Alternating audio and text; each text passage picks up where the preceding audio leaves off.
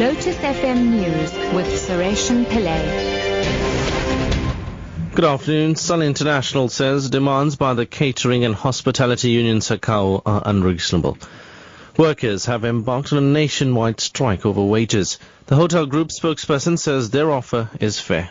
The strike is a protected strike and it's protected from quarter to six this morning until quarter to six on Monday morning. We would hope by quarter to six on Monday morning that our employees might have considered our unconditional offer and have returned to work. And we would have to see on Monday morning when the protected strike ends how many people are back at work, but we would expect them all to be back.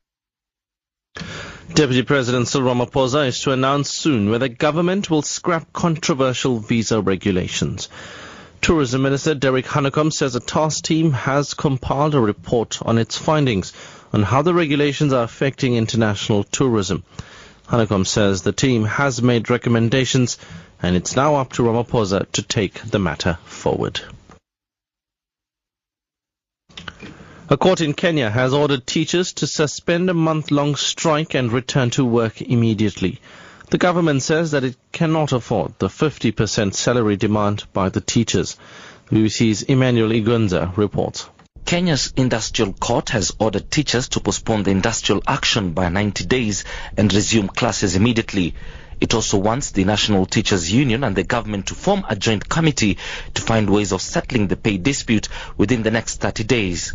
The court was making a ruling on the legality of the strike, which has led to the closure of all public and some private schools. And finally, foodies in Durban are in for a treat as many turn the Heritage Day holiday into a long weekend. The Durban Street Food Festival in the newly revamped inner city precinct is a feast for all the senses. Food trucks bursting with flavor and live bands are expected to showcase the best that Durban has to offer. Aspiring chef Bhavnesh Sanasi from Merebank, south of Durban, says it's about time that the food festival culture came to Durban. There's two types of uh, ciabattas, one with a slow roast lamb and one with a slow roast pork, and then a vegetable chowder. So more the slow roast meats. I think um, we always get to see up in Johannesburg um, many of the food scenes sort of like this, but uh, we haven't got the, the big one down here yet. So it's good that we're going down here finally. Top story at 4 o'clock. Sun International says demands by the catering and hospitality union SACCAWU are unreasonable. Workers have embarked on a nationwide strike over wages. I'm Suresh Pillay, back at half past four.